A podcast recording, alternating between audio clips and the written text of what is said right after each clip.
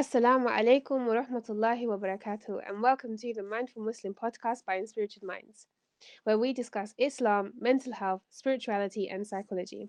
My name is Meanha, and I'm your podcast host for today. I have been joined by Dr. Sara Betteridge, who has an amazing amount of experience working within uh, the mental health field, within clinical services, within NHS, and she was also a Muslim chaplain for a period of time. Today, we have discussed so much stuff like amazing stuff mashallah. Um, we've spoken about her thesis where she uh, did research on incorporating religion um, with therapy. Uh, we've spoken about the age gap and generational differences when understanding islam and mental health.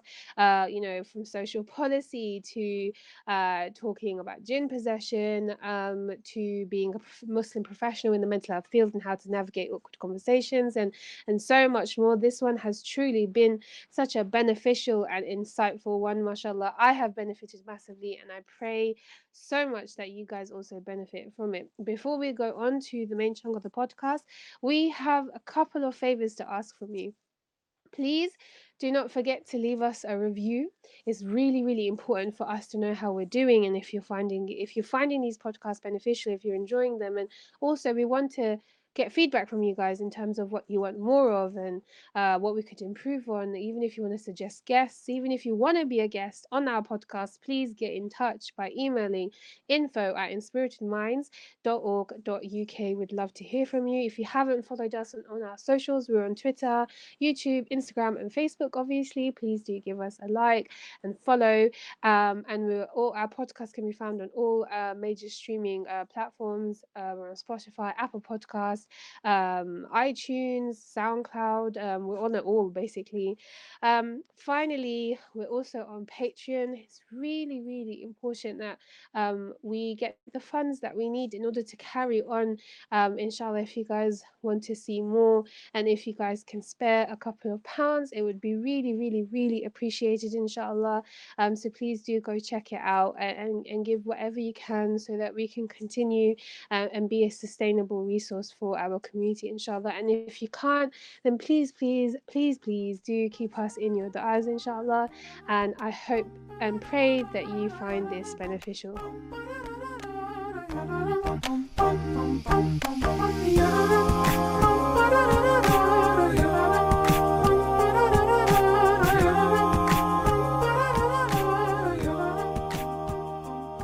Assalamu alaikum, Dr. Sara Betteridge. Jazakallah khair for, for joining us, especially in these circumstances. Um, so, how, how are you doing today? Walaikum salam. Alhamdulillah. Uh, not too bad, thank you. Not too bad. Busy day, but alhamdulillah. Good, alhamdulillah. Um, so, for our um, viewers and our audience, um, would you like to just um, introduce yourself? Tell us a bit about uh, your background um, and you know what brought you um, to do what you're doing. Uh, I guess. Sure. Um, so I'm a psychologist. Um, I've been working in adult learning disability and mental health services for just over 20 years now. Um, I started in uh, roles like support worker roles and nursing assistant roles in hospitals and um, care homes. And then I did my psychology degree and um, managed to get a post as an assistant psychologist. And then, alhamdulillah, managed to get onto training. So um, I, have worked for a long time in, in many different roles um, in mental health services. Um, yeah, sort of working in, in hospitals, residential homes, community settings, private settings. Um, and then I worked as a Muslim chaplain for five years um, in the acute um, mental health trust that I was working in. and now, currently, at the moment, I am working as a family therapist on an adult eating disorder ward um, and um, I do a lot of supervision work. I supervise staff um, working in various settings. Um, and I'm also working in the BME Access Service in Tower Hamlets um, as, a, as a senior specialist psychologist there, working with the local Muslim communities in Tower Hamlets. Great, mashallah. Um, so I know that before this, uh, before we we all had this podcast, we um discussed a lot about your previous experience, and th- there was one thing I sort of um remembered was that you you felt um working part time with adults that had mental health issues gave you more experience than than your than your degree.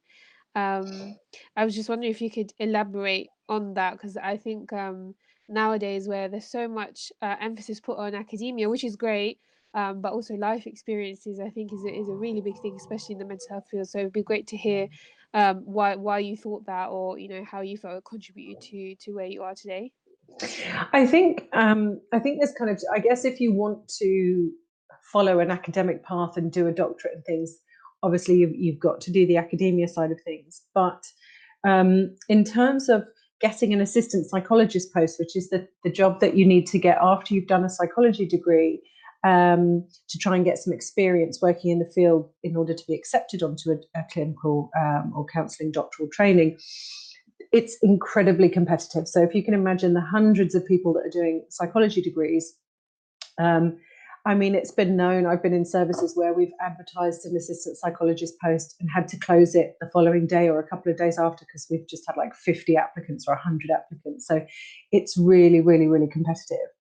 Um, and I was fortunate enough to um, be working in a. I was working in a after my degree. I was working in a care home as a as a deputy manager at a small um, private care home for adults with learning disabilities, and the owner of those homes was a speech and language therapist in the local community learning disability team. And so when an assistant psychologist post came up in that team, she told me, she said, Oh, she knew I'd done a psychology degree. She said, There's an assistant psychologist post, why don't you apply?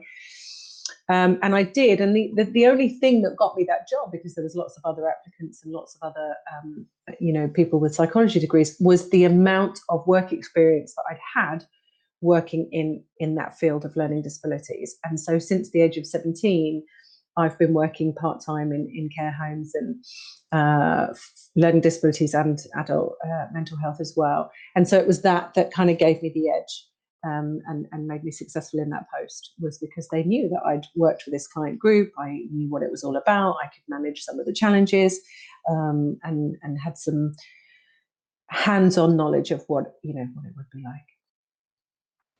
Mashallah, I think I think that's um yeah, I think that's really really great great to hear. I think especially um in our community uh, as well as i'm sure you're aware there's a stigma already of working within the mental health field um, so i can imagine for some people it can be quite difficult to gain experience um, in that field and if anybody is listening and wants to pursue a career in psychology and mental health you know we we have uh, an excellent example here of exactly why you should should pursue it inshallah um, i guess that that's that's interesting to me actually because i forget that a lot because actually i come from a cultural background in which it isn't weird to work in mental health services oh so, great yeah well my, so my parents are mauritian and there were many mauritians in the kind of 60s and 70s and 80s that um, came over to train as nurses in the UK. Um, so both my parents are mental health nurses.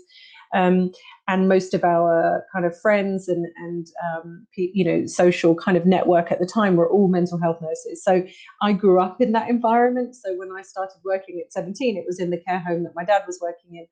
Um, and and so it, it, was part of our family culture. And it was only when I would go and visit family in France, for example, where nobody works in mental health services, and that wasn't how they got to France, that I realised how weird it was.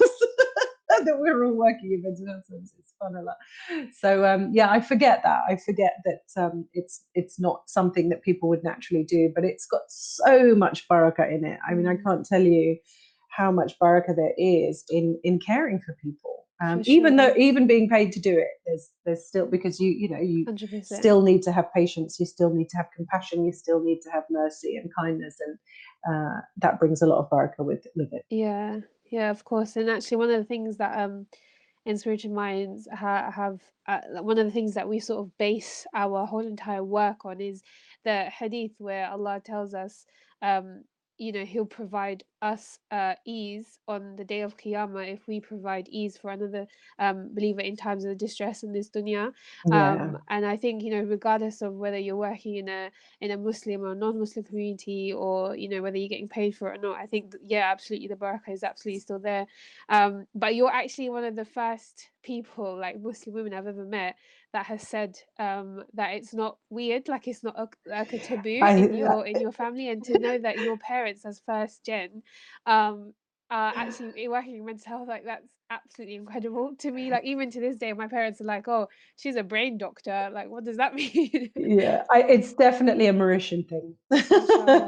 so there was a, a, lot of Mauritians and Filipinos and uh, Jamaicans and, and, Africans that came that England brought over really to work in, yeah. in, their, in their, mental health and learning disability services. That's yeah. I actually never knew that. You know, mashallah, mm. that's that's great.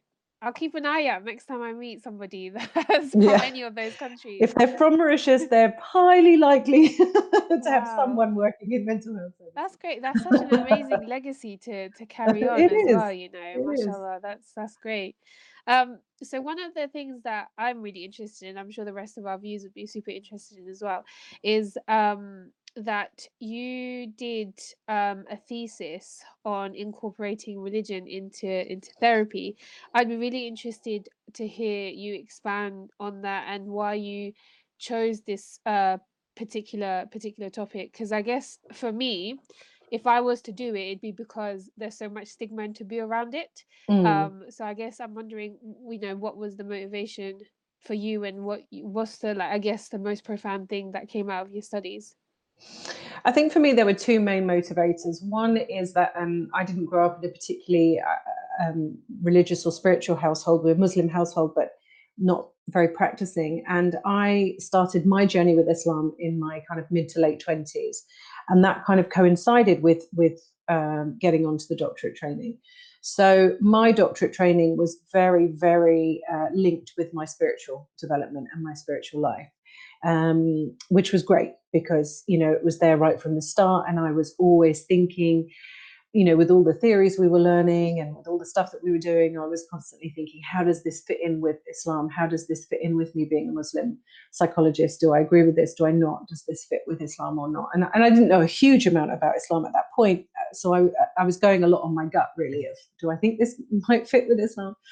Um, so there was a motivation for me to do a thesis that would help me with that journey. How do I, once I qualify, how do I practice in a way that is going to be religiously okay and and that Allah is going to be okay with and that I'm not going to be doing stuff with people that's going to make him not happy or um, not jeopardize but but do do something that um, is not Islamic in some way. And I don't mean big things, I mean subtle things, you know, like, you know, methods of certain types of therapies or, you know, is I wanted to know would that be doing something that actually Islam says do the opposite to, or, you know, I really kind of wanted to start to get to the nitty gritty of um, what is okay and not okay from from a psychotherapy perspective in terms of Islam, because there are lots of different types of therapies and there's lots of different ways of doing therapy um, and lots of different theories um, that those ways come from. Um, and, and obviously, what I discovered quite quickly was that a lot of the therapies, their initial development was very secular and, and on purpose very secular. You know, the people that were developing these theories and these models wanted to develop it away from religion. They didn't want it to be associated with religion. But I knew from experience that uh, some of these methods were really good and were really helpful and were really helping people. So I wanted to try and understand that a bit better and and um, yeah, just just figure that out. So I knew that I, I wanted to do something along those lines for my doctorate. Uh, the second motivator was that my first placement as a trainee psychologist was in an older adult um, mental health setting. So that's people over the age of 65. And that generation of people still now are religious people. So although we live in a secular world in England, you know, mainly, um, the over 65s are still pretty religious. They, they come from Christian roots and they grew up with Christianity. I mean, I, I grew up in the 80s and, and it was, I went to Christian schools and that was still normal back then for it to be that way. So so for people over 65, you know, religion was a big part of their childhood and their lives. So they are very much more openly spiritual and religious than than the younger population in the UK. So it was the first time really that I was seeing clients who were bringing religion to therapy, to their therapy sessions. And I had one particular client, a, a man, who had been a devout Christian his entire life. Um, and it was a huge part of his life. Um, and it gave him a lot of meaning and a lot of um, purpose in life and, and a sense of what this world was all about. And he had suffered a stroke, and from that stroke, had lost the use of his legs, so he was now wheelchair bound. And he, up until that point, he um, was he was the person in the church who looked after the church. So, you know, anything practical that needed fixing in the church or anything that needed doing, he would be the person to do it. And that was his role. That was what gave him meaning in life and purpose in life. And so, becoming wheelchair bound, he lost that role. And and it really affected him really badly. So I, I was he was referred for therapy to deal with depression. But after a few sessions of talking to him, what I realized was he was losing his faith. He'd lost his faith. He was he was saying like how could god do this to me? I've dedicated my entire life to him.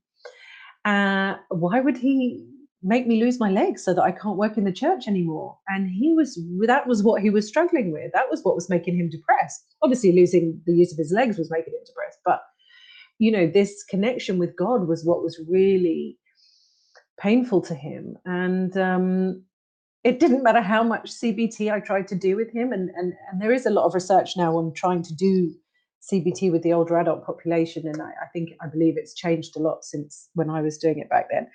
But he wasn't interested in that. He was just interested in talking to me about faith and religion and what had happened. And and in our sessions, you know, I discovered that actually he'd had a really difficult childhood, and his mum had had uh, mental breakdowns and was in hospital a lot, and his dad was an alcoholic. And so he'd been adopted by his uncle, um, who was very kind to him, but his aunt wasn't very kind to him, and she wasn't really very happy with the whole situation. And his cousins were treated differently to him and things.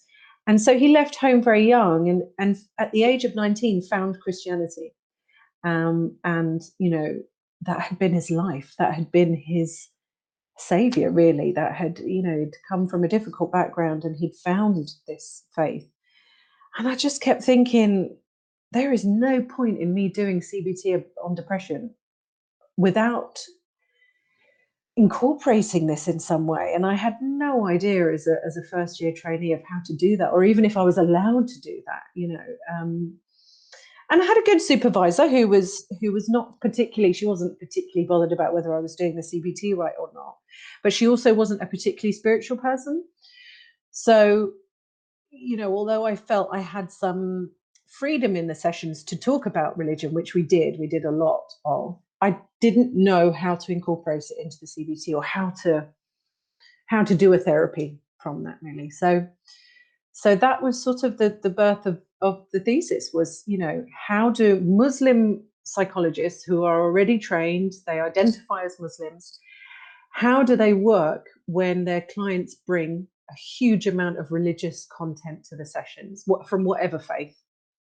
How do they work with that? I wanted to know like you know what were people doing um in that yeah in that That's way. such a um, you know, such a uh, like an incredible uh backstory to where it all began, mashallah. You know, and I think two things stood out for me um the most um uh, was that when you were saying what this Christian man was saying to you is, is if not identical, very, very similar to what a lot of Muslims would say actually is like why has Allah done this to me or why has Allah like I believe in his qadr but his qadr has you know caused me to be like this and etc and I think um I, I think a lot of what so the early research that Inspirited Minds found was that um a lot of Muslims didn't seek help because they didn't feel like they would be understood by somebody um, who wasn't didn't understand their culture or, or their faith. Um, and and I don't think that this is an exclusive Muslim problem. I think it's for people like of all faiths and, and, mm, and religion, um, which is why as a charity we, we you know we don't um, exclude other faiths. But also I think I, I think as a Muslim, um, we as an already like targeted um you know community in the news and the media and stuff i think automatically we start to see ourselves as us and them. Whereas mm, in reality we're pretty much you know aside from the obvious we're pretty much all in the same boat in terms of our mental health and our face so i thought that was really really interesting to know that actually these issues were common when you know you were training what you know 20 30 years ago. Um and another thing was that you said about the older generation about how you know they're still quite um religious and i find like that's the same for our communities as well as like our generation sorry the older generation um are still very very religious um and inshallah you know our generation will also be but it's the um i i find like there's a there's there's like differences of how we perceive so for a lot of asian communities for example and i know this is quite common in a lot of arab and african communities as well is that the older generation just sort of um ignore that mental health exists because Mm, um it doesn't connect with their faith mm, whereas our generation is more like no it does it goes hand mm. in hand which is why we need to have this conversation Yeah. um so you know with with that in mind um what are your what are your thoughts on this?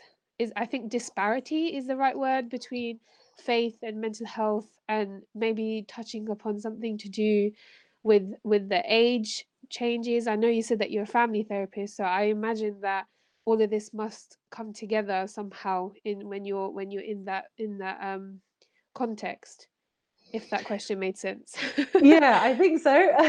um, I think for me, the difference, talking about Muslim uh, communities, the difference in the generations to me is is a, is one around language and language of the Quran and language of Islam and, and, and, and the Arabic language. And our older generations never learnt the meaning of, of the Quran. They learnt how to read the Quran, which is very blessed. And alhamdulillah, you know, there's a lot of blessing and healing and shifa in, in reading the words of the Quran in Arabic.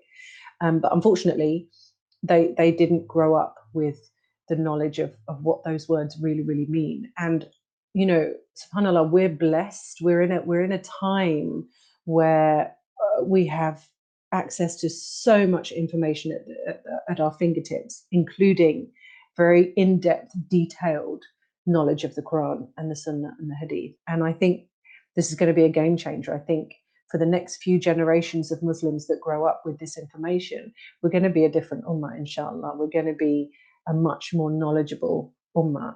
And um, I think what we have found and what we will continue to find is that your mental health is intrinsically part of your Islamic health. They are one and the same thing. You're a human being, you have emotions, thoughts, feelings, experiences, traumas, desires, diseases, all, all of those things, and they're all part of your self. They're all part of your um, qalb, your nafs, your akal, um, and and that's all part of what Allah teaches us about in the Quran and the Hadith and the Sunnah. So they're not inseparable. They're like you say, they're they're the same things. And I just think it's been lost in translation with earlier generations. I think the the Arabs knew that and they could understand that, and the Sahaba and the companions after. And but then there was a big gap where Islam spread across the world um, without its meaning.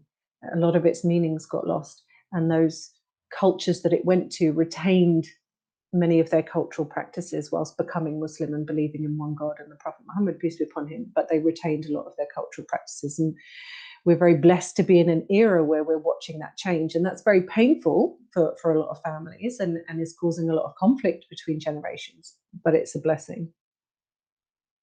I think it's um I think it's the first time I've ever heard someone describe it as a blessing, but it's all about pers- perspective. I think you know, with listening to you describe it, I I can see why why it genuinely is a, is a blessing in disguise. I think it's the, I think you know, uh, I mean, for all our viewers, when this gets released, we're actually recording this in lockdown, um, and you know, I think there's so much everyone that I've been speaking to as well has been saying how they're having so much conversations with their family that they usually wouldn't and lockdown has you know surfaced a lot of emotions and a lot of feelings um, that obviously wouldn't come about in normal situations and actually they're having that I know personally for myself I've had like the most random conversations with my dad that I would have never had in a million years you know? He was talking about how he feels really restless. Like this is a man who's worked since the age of 10, you know, back to back, and all of a sudden he's not working.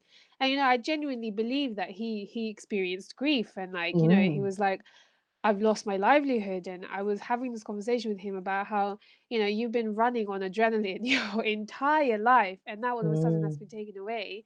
It's mm, natural to feel feel like this. And you know, I would have never had that conversation with him was it not for for lockdown. So, you know, I mean, going back to your original point, I think it absolutely is a blessing in disguise. And I'm I'm genuinely praying and hoping that a lot of people are taking this opportunity to have those discussions. But actually I think those blessings that are disguised is having those open conversations. Now is the time to actually um, return the favor to our parents who taught us and brought us back. Um, to educate them now, like it's Mm. our responsibility to to return the favor. Um, but actually, going back to my original original question that I asked you, um, was going back to your studies and your thesis. You told us like the backstory and the behind the scenes of it. Um, but I'm really interested to know. I know it's obviously very difficult to summarize your thesis, mashallah. But Oh, the what was findings. Yeah, I yeah? forgot to answer So what was like your most profound thing that you you found from from your research and your studies? I I guess I was hoping to find the answer. I was hoping to find the model of therapy that would be the best one to use with Muslim clients, and I didn't find that.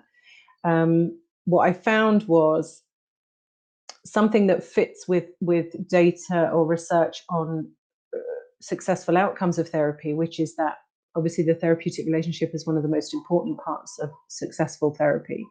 And the second thing is how much the therapist is uh, passionate about the model that they use.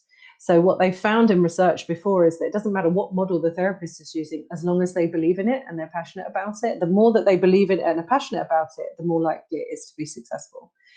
And that's what I found in my data was that I interviewed Muslim psychologists that were using all sorts of different types of therapies. Um, and they were all using those therapies because there was something about those therapies that they liked as an individual person and as, a, as an individual psychologist. They were using therapies that spoke to them in some way. And therefore, they were making that fit with an Islamic framework in some way, or, or you know, tweaking it, or leaving bits that they felt didn't quite fit from a religious perspective, but using the other bits.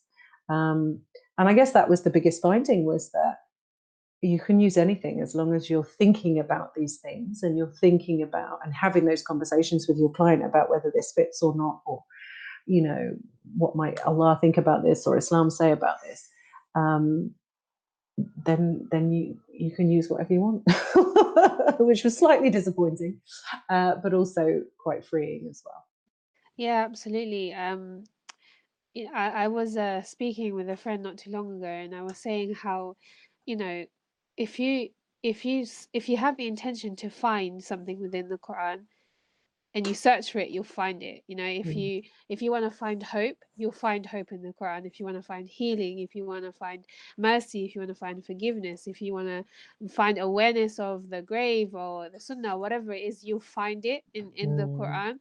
mm, Um, so I think you know we can find the the bounties and you know uh, there's a lot of ahadith and a lot of uh you know um quotes of scholars who have said actually the differences that Allah has bestowed upon this dunya is a mercy in in mm. order for us to be able to live amongst each other. And I think it's and I'm so glad you know deep like low key I was expecting you to say like yep I found it. Like this is the solution. This is this is the model.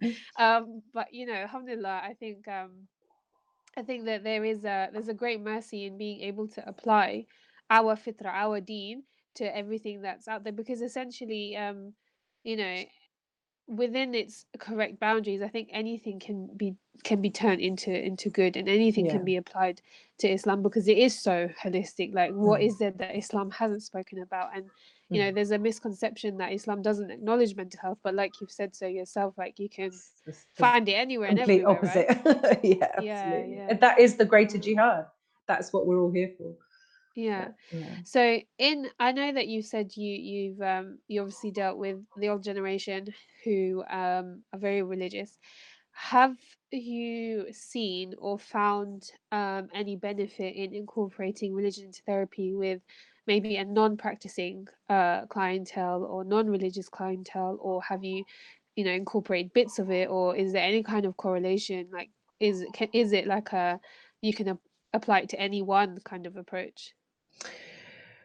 No, is the short answer to that question. It's not something that I've done. And I think there are sort of two parts to that question, really. One is that I work in a very dialogical way, in a very kind of client-centered way. So, so everything I do with clients is in conversation with them.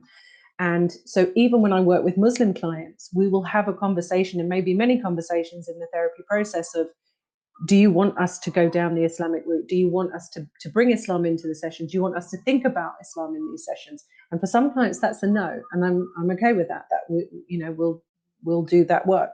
Um, and for some clients, it's a yes, and then we we try and do that. We try and think about that. We try and incorporate those things. Um, I have developed a a course, a 12 week course on on the self, the Islamic concept of the self um, that incorporates things like attachment theory and CBT and mindfulness. And so, and that's done with Muslim clients. And so that's a very, you know, that's a very kind of open, concrete way in which I am actively incorporating the, the, the faith into kind of therapeutic approaches um, because because actually we're coming from a faith first perspective with that you know that's about learning about the self from an islamic concept and then thinking about how some of these western models fit quite nicely or can help us with that you know develop that understanding um, and and i think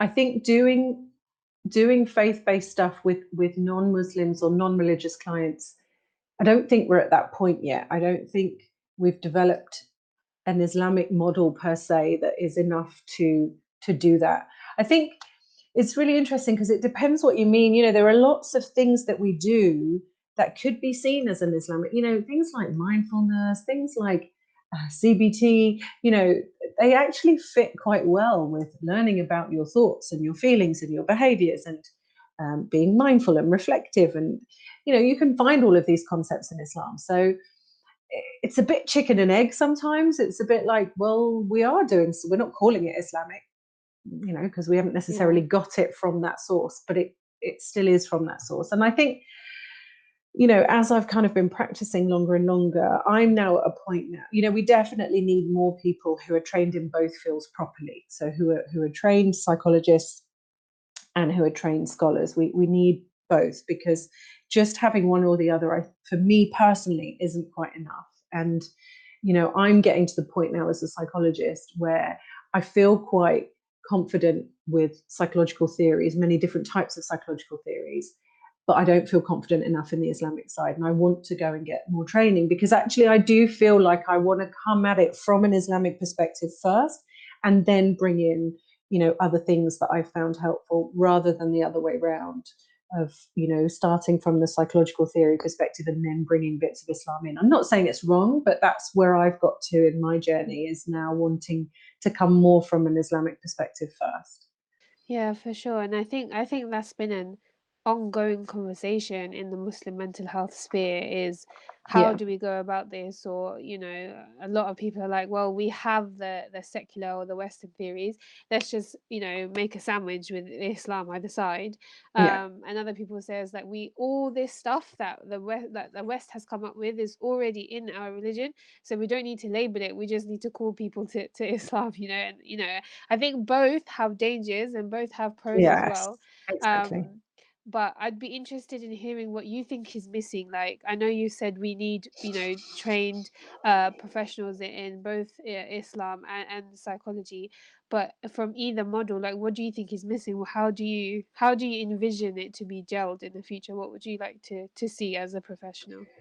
I mean, you know, you said something there of like, we just need to call people to Islam. We don't need to bracket it, you know someone's got psychosis or bipolar, calling them to Islam is not going to fix the psychosis or the bipolar or the severe depression. We might know as Muslims that there is the potential to, um, but actually it needs a lot more than just dawah and just telling people to pray five times a day. A lot more than that. You know, if somebody has is is experiencing severe mental health symptoms then they are in severe distress and they've had something severe happen to them and that's going to need working through sure you can use islam to work through that but you still need to work through that uh, so just calling people to islam just saying pray five times a day and read the quran is not going to fix the trauma that they're in by itself.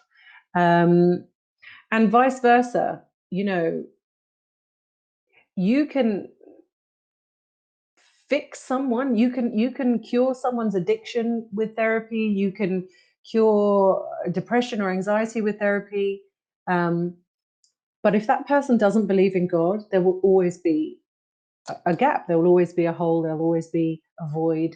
Um, there'll always be a part of themselves their souls and their spiritual hearts that are not fulfilled.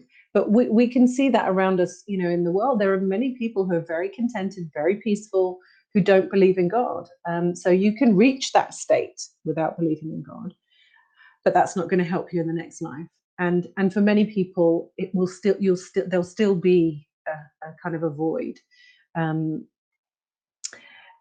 and for, for for some people, their mental health issues are very directly related to not having that meaning and that purpose in like what are the what on earth are we here for why are we going through all of this stuff and religion does give you the answers to that. Um, so, so you know so there are times in which being called to faith will help you with your with your mental health difficulties but not all the time because because sometimes they're about other things than that. They're about abuse and they're about trauma and they're about um, um, oppression. So so we need both. We need both. We need the healing and the shifa from the quran uh, and from having faith in one God, um, and we need the and the compassion from the religion. But often the religion isn't isn't delivered in that way. Yeah, that was I was actually yeah, gonna gonna mention that how you how you said that, you know, just calling someone to pray five times a day and read Quran, etc., isn't enough. Um, and it's not that the act in themselves aren't enough. It's the fact that the support often isn't there, and yeah, it's the fact that the way it's it's delivered and the way the message is given is very much like you know naughty naughty you should be doing this instead of you know how about you try this because it's worked for others it could potentially work for you and if it doesn't keep trying because there's other things out there as well that we could also try along it's very black and white and mm, i'm really glad that you mentioned your last point about how you know um sometimes is is about purpose and meaning but other times is it is uh you know trauma and mm, incident based. And mm, i was actually working with this um this uh this woman uh, a couple of years ago actually subhanallah. Um she was a revert and um, you know she found islam and her her trauma was was fixed essentially. Um and then unfortunately she she got she got married and it was it was, it was a really terrible uh, uh, marriage. And actually her her husband at that time used Islam to to oppress her and and mm, abuse her. mm, And so when when she divorced him, she actually you know stopped praying and she stopped wearing hijab because she developed like intense PTSD towards the adhan, for example, and things like that. mm, Um, you know, mm, whenever she would see like a bearded man, she would often have like full on panic attacks. And i mm, think it's really important to recognize that for some people actually it's a lot more deep rooted like it mm, doesn't have anything personally to do with god. It's actually the creation of god that has have caused this this issue and um i think that's something that often a lot of people forget is you know they don't want to acknowledge all the ills in our communities you know? Um yes, and yes, and often you know a lot of people say that you know islam is perfect but muslims aren't and we actually have to put substance to those words and put our hands up and say that actually we're quite terrible people sometimes. we mm, have to have to admit absolutely, that. Um, absolutely. I just want to pick up on a, on a point. You you sort of answered this question. Um, one of the questions I had lined up for you was, uh, you know, we know that bipolar um, and and psychosis and, and a number of schizophrenic disorders, um, they you know have genuine biological differences. I mean, we're all, you know, biopsychosocial, we're just all connected. Um, but people who have more acute or uh, serious mental health illnesses, um, how what do you feel like their biggest challenges when it comes to faith and mental health and, and, and getting support as Muslims? Um, what their biggest challenges? I mean, I think their biggest challenge is holding on to the rope of Allah. You know, that that when you are really, really suffering in that way and you're not getting the support from the people that you need to be getting support from, it's very hard to hold on to to Allah in those in those circumstances. Um, And as an ummah, we need to be much, much more merciful, much, much more compassionate, and much, much more kind to people in those states. Um, I don't believe that the answer is being hospitalized and medicated um, until you're numb and then sent back out again is the answer. I, I don't. Um, I believe the answer is in a much more compassionate community around you. Um, and and also Islam is a very practical religion. You know, you're supposed to tie your camel and then put your trust in Allah. And actually, if you're in an oppressive situation, if you're in an abusive relationship, yes, you should be praying and reading Quran. You also need to be getting out of that situation. You know, Allah doesn't say you have to stay in that situation. In fact, it's the opposite to that. It's um, the preservation of life, right? Yeah, you know, but unfortunately, we come from cultures which believe that we should just be staying in any situation and putting up with anything and not not responding. I'm not saying we should get angry, but we are allowed to respond to something that is not fair. Um, and and we, even if that's with our parents, and this is a very controversial thing to say, um, and I'm not advocating, you know, shouting and screaming at your parents, but I am advocating talking to them about difficult things. Yeah, and I and I think actually um, in the current COVID nineteen crisis, um, a lot of us are, are are not stuck, but a lot of us are at home. A Mm, lot of us have gone, you know, people who are living alone have actually gone back to their family homes, and a lot of people who live with their families have actually been isolated alone. And I think uh, that's caused like a lot of turmoil within mm, within families. Um, like spending a lot of time with with parents can sometimes be really great and also really toxic as well at the same time. Mm, so i'm really mm, glad that you that you mentioned that actually um i know a number of sisters um have been experiencing like a lot of difficulties because some have been away at uni and have gone back home. Some, you know, ha- travel uh, for work and have gone to live back at home, and they've been saying, you know, I can't, I don't remember home life ever being like this. You know, mm, um, so I, I like it brings me to an original point. Uh, sorry, to a point that I mentioned earlier about it's the time to have those conversations now, and mm, actually absolutely. If we don't have those conversations, the cycle will just repeat itself. And I often have this conversation with my sister, and I'm like, do you think we'll turn out to be parents and aunties and uncles like our parents and our aunties and uncles, like the very people that we don't want to become? Yeah. Um, because you know, time time is evolving and time is changing constantly, and if we don't have those conversations now, then um, and history will just will just repeat itself, right? But I Um, think we've we've lost as a as an ummah and as as as kind of Muslim cultures, we have lost the um, ability to have those conversations with with our children. We we've we've never nurtured that type of relationship with our children. I, I'm generalizing here, but you know, from from all of my experiences, personal and professional, we don't come from communities which do very well in developing good conversations, difficult conversations, nurturing conversations, emotionally intelligent conversations with our children. In fact, we do the opposite. We totally avoid having any of those sorts of conversations. And that will lead to a distant relationship with your children and it will lead to problems in, in the relationship with your children. mm, It's all undoable. We can undo it, but we've lost the art of doing that. And, and I think many families need help to do that again. And that's that's what I do in the family yeah. therapy is help people to learn how to have difficult conversations with each other. Yeah. It's really bizarre, isn't it, subhanAllah, how we've retracted or regressed o- over the years from, you know, how emotionally intelligent the Prophet ﷺ was Yes. with with his Yes. family and, you know, Yes. how like Yes. im like just expressive he was with his emotions and so freely Yeah. as well. Like no one thought Yeah. no one thought to question his masculinity and no one thought to question his iman, you know. Um, absolutely. and you And my my son's been obsessed with the prophet stories this Ramadan. And and something that's hit me from hearing those stories over and over again is is the relationship that they had with their children and the conversations that they would be having with their children and the openness that they had with their children. All of them, subhanAllah. Yeah. um, even the ones in whose children weren't following the, the path, you know. Um, but certainly from the Prophet Muhammad, peace be upon him, many, many, many examples of how open Yeah. he was with his family. Yeah, for sure. And um, I think it's a constant reminder of how how we have it there's there's nothing we haven't been given in Islam, you know, and what I said, if you Mm, go searching for it, you'll find it. But you have to do it with sincerity and you have to do it with the conviction that you will find what what you're what you're looking for and uh, you know that that brings me nicely onto my next point about how when a lot of people look for faults or or loopholes within Islam, they'll find it as well. Um, you know, or they'll they'll play on words or, or, something along those lines, or they'll find a difference of opinion. Um, you know, that's often used. Mm. Um, mm. But you know, there's a huge, huge debate within our communities um, as to whether someone actually suffers from a mental health problem or is, is possessed by a jinn or has ayn. Mm. You know, how mm. do you? What mm. are your thoughts on this, and how do you navigate those those those conversations?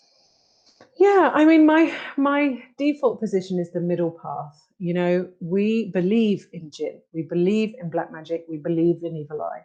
They're not dubious things. They're very, very clear in the Quran uh, that they exist, that we need to protect ourselves from them, that people do them.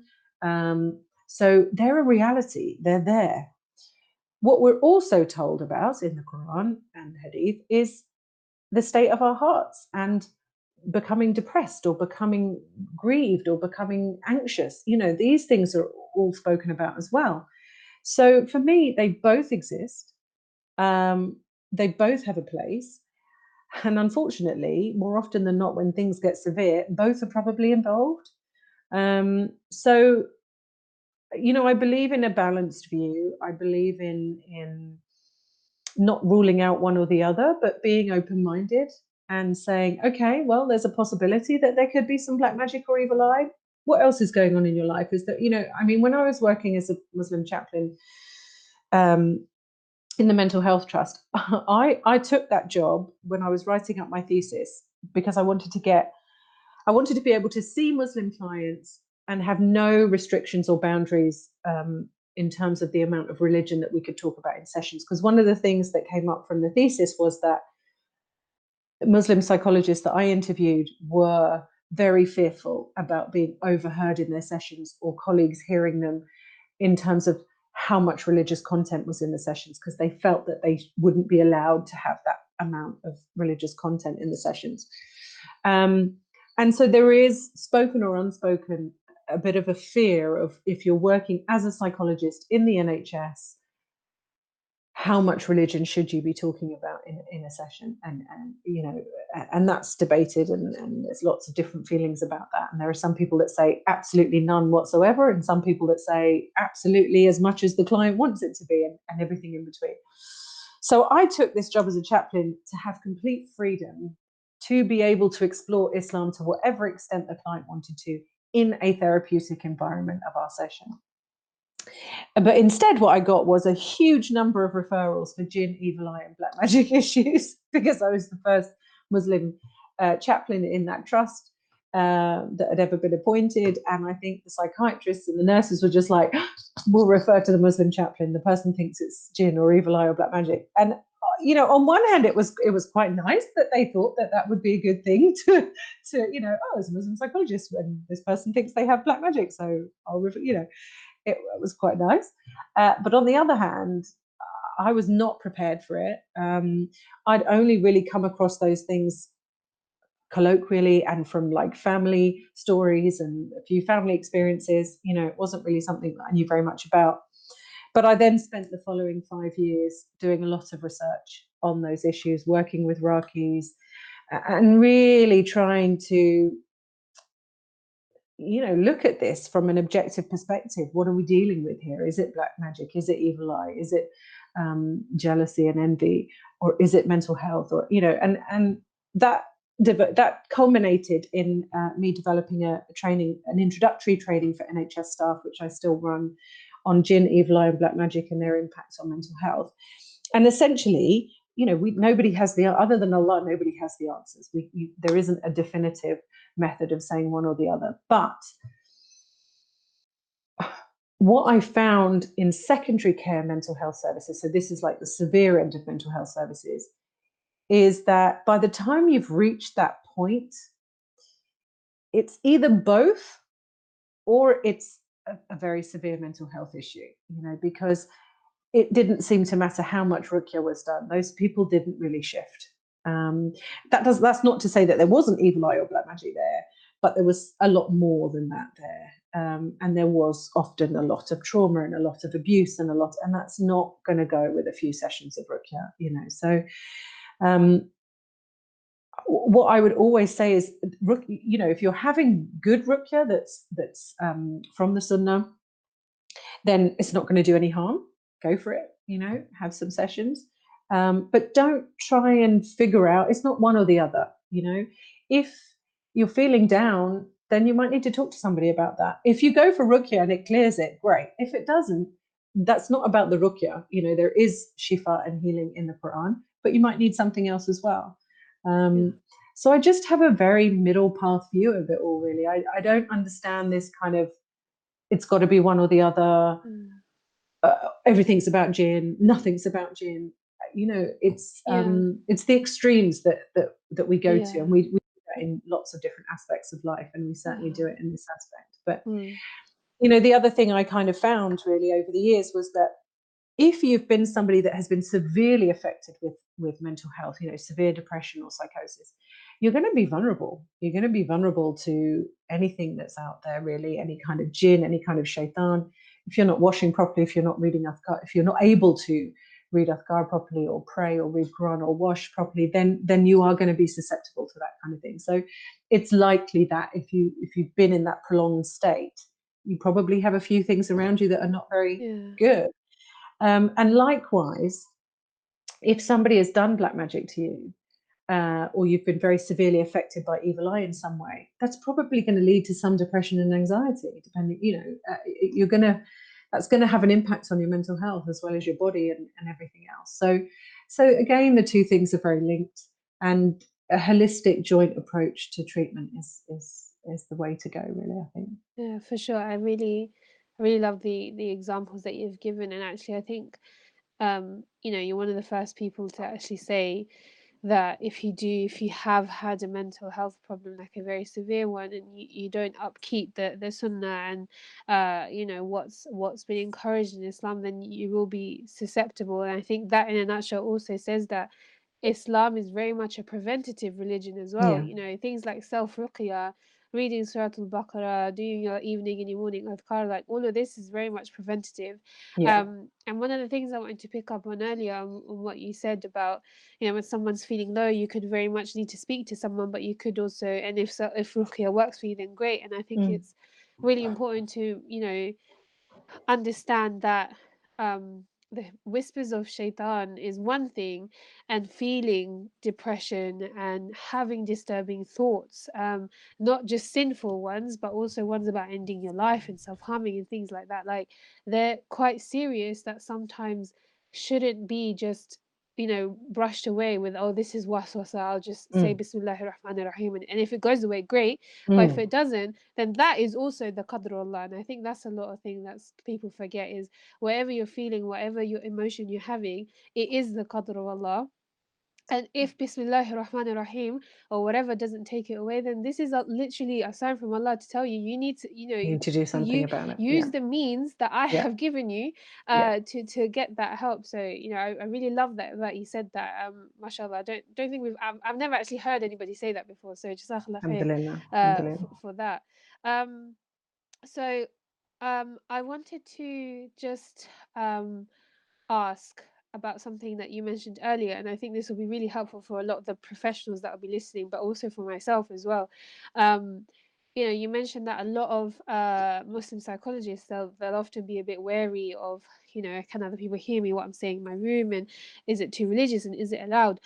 I mean, has that been an issue for you? How do you navigate that conversation? I know personally for me, like I've worked in the NHS, um, and I've had Muslim clients, and I've I've been a bit like, oh, I don't know my remit. What do I do? What do I not say? And you know, I've I've like yourself, I've often had that conversation, um, you know, with my clients and said, do you want to bring Islam into into this facility? And if you want, okay, great. And if you don't, then fine but before that, you know, before I was, you know, as I was just making it into the field and stuff, I was very much like, I don't know if I want to have this conversation with my manager because, you know, I don't want to get Prevent on my back, or Mm, I mm, don't want to come across as the extremist, or I don't want to be brought into HR, and you know, all that, all those additional mm, uh, worries mm. that come with it. So, you know, you've been in the field for mashallah a long time.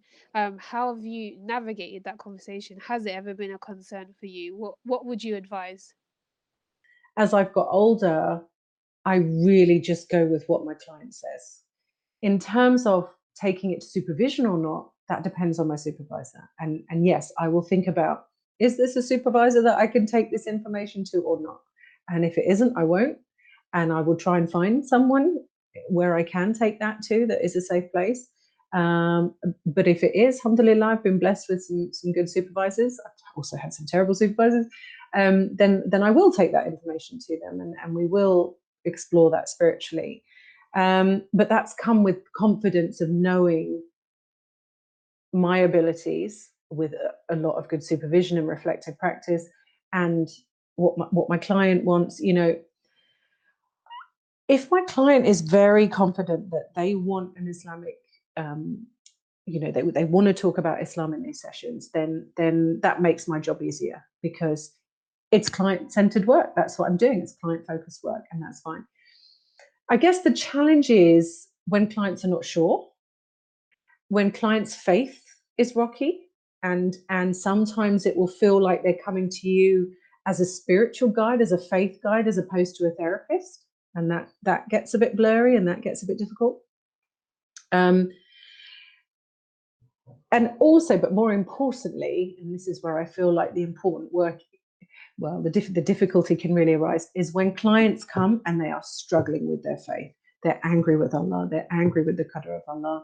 They um, you know they have a lot of issues with their faith. And for me you know that that that's where i felt the need to start coming outside of the nhs then because then it's quite difficult to do that. I felt felt it was quite difficult to do that work within an nhs remit because you know say for example i was supposed to be seeing somebody for 20 sessions of psychotherapy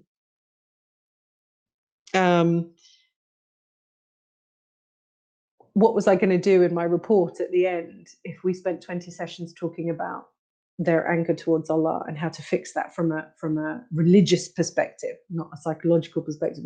You know, because a lot of my clients who have been abused, although they're praying five times a day and they're practicing Muslims, when we really get to it, they are angry with Allah for what happened to them. And you can understand that.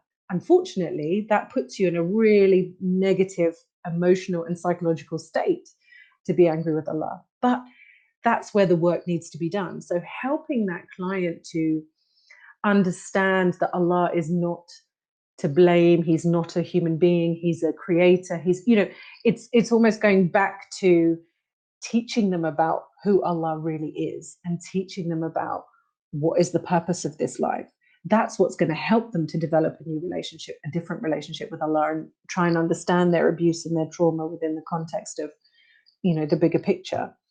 But that's not psychotherapy. That's that's Islam. That's teaching them Islam, and so that's difficult to do. I feel in the NHS. I could do it as a chaplain because I was employed to be working with their faith, but as a psychologist, that would be more tricky.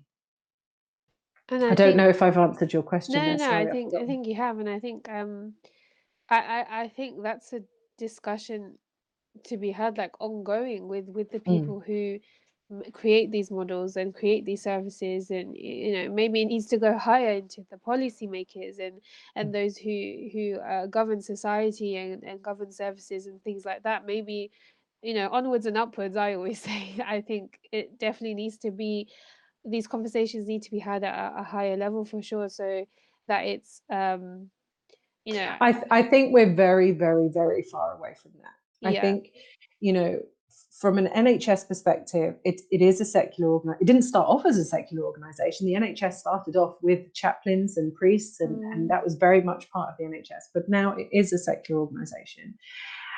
They are happy to talk about spirituality, but not religion. So if you frame things in terms of somebody's spiritual needs, fine. The minute you start talking about religious needs mm, and religious, then it's it's a whole different topic. And you know, I, I mean, I having worked as a chaplain and even now in my specialist role in the BME Access Service, talking to staff teams and managers about religion, it's we are very very far away Yeah. from from having a, a service that meets our needs in that sense and and and I do think that we need to start thinking about developing our own not not as an either or you know Yeah. it's still helpful Yeah. but but the NHS is nowhere near being able to incorporate it on that level Mm. um, for any religion not just for Islam for any religion Yeah. Yeah. um, so yeah I think I think we need to start doing some of our own stuff Yeah, for sure. And and you know, I think that's where a lot of, you know, people like Muslim Youth Helpline, um, you've got uh, Professor Rasjid Skinner, I think um, his Ihsan counselling up north, yourself with your courses Inspirited Minds, of course, you know, we provide counselling. Uh, all of our counsellors are BACP registered. Um, uh, you know, and maybe maybe like you said, it is it's it's time to focus on these more because if you know, if we can't 100% rely on the NHS, of course, we should go for all our, our medical needs, etc., and Mm. absolutely take advantage of the services they provide. But I think it's important, and you know, unfortunately, a lot of Muslims who are struggling don't aren't aware of our services. You know, no the things that you provide, the things that Inspirited Minds does, Muslim Youth Helpline, they're not aware of these people, and you know, I think half of our work is actually getting our message to to the people who need us, isn't it? So, you know, Mhm. I, I like yeah, like I said, I think it's it's onwards and, and upwards, inshallah. And I think you know, having the conversations that we are right now, uh, reaching out to one another, and obviously our listeners who are viewing and listening and sharing, you know, we're all we all have a joint responsibility, isn't it? Um, Mm. So yeah, I think we're very much in our early days still, but I think Mm. looking back 10 years ago, would we really would we really be Mm. having a podcast, a discussion about mental health in Islam? You know, I, I don't think so. So Mm. yeah, I think uh, we're slowly uh evolving, which actually brings me to my to my final question is all the years that you know you've you've been in the field and you you've been practicing etc have you seen anything in, evolve? And I know you said you obviously came from a family and a background that's very pro mental health, and there isn't much stigma and stuff. But in general, in society, have you seen uh, like a shift in attitude? Have you seen a change? Like, can we be optimistic for the future, Ooh. Um, or have you seen a decline? You know, that's also on the yeah, yeah. uh, with the So rise of social media and, and children like mental health in children and stuff. Uh, you know, either way, it can go either way. I, th- I think the the fair answer is both, probably, um, in different in different areas. I, I I'm unfortunately acutely aware um, of. I've experienced it, and I've, I've I've lived it, and I've seen it, and and I've also you know read a lot of research on it. Um, but there's a huge amount of, of institutionalized racism within the NHS um, and within other major you know organizations as well. And the treatment of, of BME um, clients in mental health services is a problem. Um, and it's well documented and it's well researched. Um, and, and it's been like that for decades. And unfortunately, the numbers are worse now than when they were in the 1970s. And people who are fighting about it in the 1970s are still fighting about it now. And it's, it's not any better. In fact, it's worse. If you're a black man who is experiencing psychosis, your experiences of, of services will be horrendous. They will be absolutely horrendous. And it's heartbreaking. It's absolutely heartbreaking. So, you know, in, in that sense, mental health services are not doing better um, in many aspects.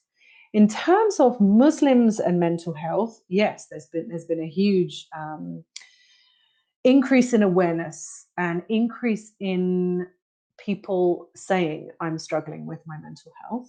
Um, an increase in people's, you know, it never ceases to amaze me. Like we have all this stigma in our society, and we have all these issues with reporting mental health, but every day in mental health services there will be a muslim in services saying to their psychiatrist i have jinn issues or i have black magic issues you know there's, there's no problem with them saying it's really funny so uh, you know there has definitely been uh, an increase in muslims being able to get more help and say that they want more help and say that they're struggling for whatever reason i think for me there there are two two perspectives that I come from and that are very important to me. One is, um, you know, mental health services generally.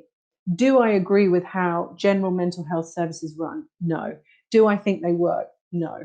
Do I think we need to change mental health services and how they are? The, the I mean the the national kind of you know um, standard treatment. Yes, I do.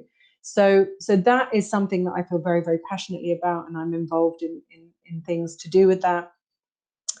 Um, and and what I've seen happen, or what I'm seeing happen, is that whilst Muslims are getting braver and getting you know braver and expressing themselves and saying yes, I'm struggling with my mental health, they are seeing that that that is the answer is medication and and the medical model and okay i'm ill so i have to go to hospital. And it's being accepted because it's being seen as an illness as a medical illness. Um, and so to me that doesn't give me very much hope because because i've read the research of decades of research that is telling us that the way that we are treating mental health does not work and we need to do something different. So to see Muslims gain an awareness and then go into that system is heartbreaking for me. I'm like, that's not going to work. It's going to cover, it's going to give you a plaster and it's going to make you feel a bit better, but it's not going to, it's not going to solve what your problems are. And I'm not anti-medication, but I am anti using medication as the only treatment in, in mental health and as the primary and only treatment in mental health, which is a lot of people's experiences. So we are still missing the point. If we if we get awareness raised um, and then just go straight into medical systems and services and medication, we are still missing the point that Allah is trying to tell us, which is there is something that you are struggling with that you need to deal with. Absolutely. Um, yeah, I don't, I don't know what I can add to that. Mashallah, that was very compre- comprehensive um, answer. And you know, like like you, I, I really love what you mentioned about you know, despite um, you know not agreeing with um, how mental health services are run and whether you think they work or not. And yeah, you want to see that change, but you know, you're actively doing things to see that change. You know, you're not someone that's just going to sit on the sofa and be like, okay, well, I've said I don't agree with it, and that's it. That's all I can. That's all I can do. And I think, you know, that very much, you know, and I think the hadith of, you know, tying your camel and relying um your trust in Allah uh, can literally apply to every single Mm. imagine uh, uh, scenario you can you can imagine um and i think i go back to a point which i said earlier is it's everybody's responsibility whether you're a Mm. professional whether you're somebody who's not even remotely interested in mental health it, at the end of the day it's about providing for your community providing for others and islam is very much a collectivist religion is all about the community it's all about the jama'ah right Mm. um so, you know, mashallah, um, I know I said that this was my final question, but this is actually my final, question. it's okay. I, I can't let you go, doctor. um, um, I think it would be really, really nice. Uh, you know, a lot of the things that we've discussed today has been very much about people accessing uh, services and um, working uh, with people who have uh, who struggle with mental health.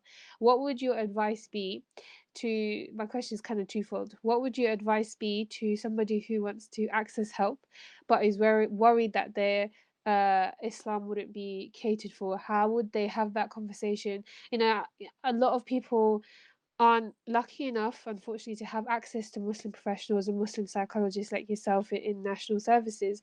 Um, what would your advice be? How would you go about having that conversation with with with a psychologist or a counselor? It's a good question.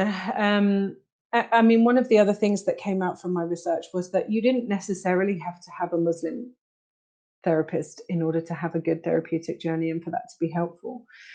Um, what you needed was somebody who either had a faith, so they could understand faith and having a faith, or that somebody that was very respectful that, of your faith and who would be very um, aware of it in sessions and would be asking about it in sessions and things. Um, because there were pros and cons of having a, a, therapist of the same faith as you. So let's start with the cons. You know, some of the cons were, um, and I've experienced this myself, you know, I find it easier to be curious, which is a very important skill of a therapist, with somebody who is from a different background to me. Whereas if I was sitting with a Sunni Muslim and they had a very different view about something in in our faith that we shared and i held a completely opposite view and i felt that their view was really hindering them and was adding to their mental health i would really struggle to be curious. I would really struggle to uh, remove that part of myself from those conversations. So there are advantages and disadvantages of having somebody from the same faith as you in fact, you know, in one of the, the people that I interviewed, that was a really big issue. You know, there was a, um, a woman who uh, was a Muslim therapist, and uh, her client was a niqabi who wouldn't take her niqab off even when she was in the session on her own with the female therapist. And the therapist really struggled with that. She really struggled with that. She was like, I don't understand why you can't take your niqab off. Like, there's no religious reason why you need to have your niqab on right now. So and and that really was a block in the therapy. I know it sounds, you know, but it really was a block because for the therapist, it represented some kind of trust issue, and maybe it was some kind of trust issue. Who knows? Um, and actually, that journey didn't work out, and the the niqabi woman ended up having therapy with a non-Muslim, and it was a really good therapy journey. Um, so, I don't fundamentally believe that your therapist needs to be Muslim in order for you to have a good therapeutic journey, but it needs to be respected, it needs to be able to be part of the sessions. So I always recommend to clients to look for qualifications over faith, actually. And you know we it's not a protected title. So people can do very very little training and call themselves counselors or therapists and it is something that, that concerns me. And i've met lots of people who including myself who've had terrible experiences in therapy really bad experiences in therapy that are damaging and that put people off from having proper therapy. And it comes down to training comes down to supervision reflective practice all of those things so for me, my primary, primary advice is to check qualifications and to make sure that somebody is a registered and, and really qualified, properly qualified therapist. Then think about the spirituality. And, and I always recommend people to book initial sessions with at least three to four more if they want therapists um, to have initial sessions with them primarily because lots of people don't have um, uh, any space. So, you know, often it can take three or four contacts with people to find somebody who's free. But also, you do need to shop for a therapist. You know, the research shows that it's the therapeutic relationship that's going to be the, the best indicator of, of your outcome of therapy. You have to get on with your therapist, you have to uh, feel a connection to them. And you can find that out from the first session. So, by booking, you know, initial sessions with a number of therapists, then going with the person that you feel most comfortable with. And in that initial session, saying to them, I'm a Muslim. How do you feel about that? How do you feel about us talking about that in sessions? You will know from the answer of that person whether they will be comfortable with doing that or not. And if it's a Muslim, alhamdulillah, you know, the research showed that if it was a good therapeutic relationship uh, and it was the same faith, then you could have a, a really extraordinary therapeutic journey. That was something slightly above a normal brilliant therapeutic journey. So uh, the way that one of my clients described it was like um, an added dance you know? It was like when therapy works really well you're moving together and you're in sync and it's and it's going but but if therapy is going really well the relationship's good and you're both muslim and you've you've incorporated that and connected it's just like this amazing fantastic thing that can happen I think that's quite rare, unfortunately. But good therapy is good enough. It doesn't need to be that amazing Islamic experience. Good therapy can get you over your your um, will certainly get you a good way through any of the problems or difficulties that you're facing. But the therapy, you have to get on with the therapist, and they have to be able to uh, be absolutely fine with with thinking about faith and incorporating God and religion into therapy. Yeah, for sure. And I'm I mean, I, I hope that whoever's listening that it helps to manage their expectations of of Islam and therapy and religion and therapy because I know from personal encounters and speaking with friends and family and clients as well, it's like, you know, they have to have find somebody who's like the you know, there's this haram halal ratio that a lot of the young ones right. talk about okay. I haven't heard this one. Um, and you know, a lot of people like often say, "Oh, I want to find a therapist who you know is on the same level with me in terms of dean like you know they're practicing and but they won't encourage me to practice more than what i am but also i don't want my therapist to be less practicing than me because then they won't understand. And it's just like you know uh, it's like how much can you ask from somebody? You know it's Mm, like this person mm. is not god so you can't expect that perfect relationship because the only person the only existence you're going to get that perfect relationship with is, is allah essentially um, and ultimately Allah is your greatest counselor and you know Yeah, the the sunnah of Rasulullah is your is your guidance is is your manuscript um yeah, so ev- anything else um, that you find in creation in this life is going to fall below that anyway and I think it's yeah. really important to manage those expectations and I think you you know you absolutely smashed that one and when you said like it's just an added added dance i love how you mentioned dance as well i'm just trying to yeah, that's totally haram? Sorry. Have to think of no no another i uh, think i was just imagining you know salsaing with one of my Yeah. counselors but i actually got what you mean uh, you know as somebody who has gone through counseling it makes sense and i'm sure it will make sense to a lot of our viewers and to all our viewers who are yet to get counseling you'll think about this moment and you were like, that's what doctor meant when she said dancing. so, mashallah.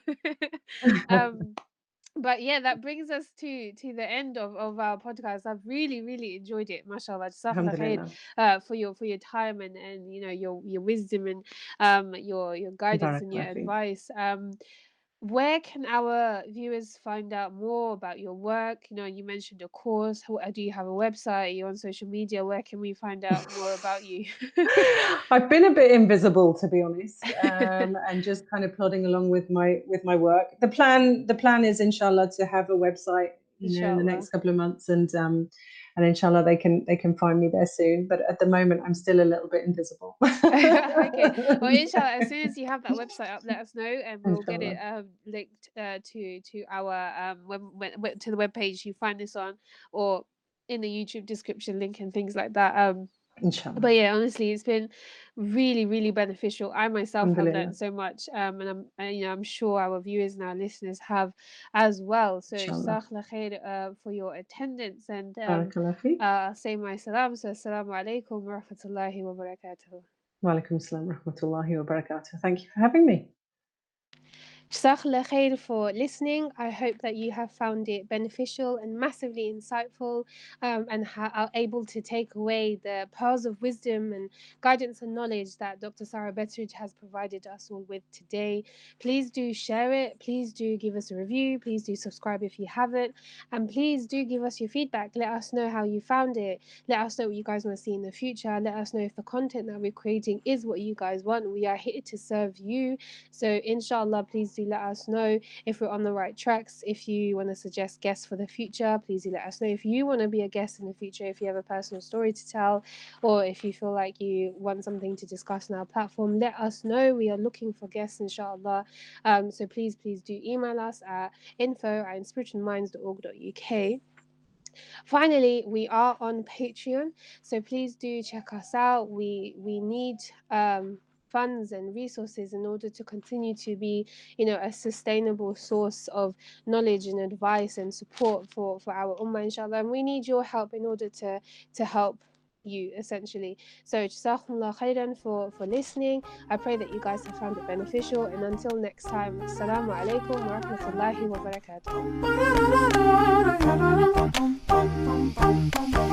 barakatuh.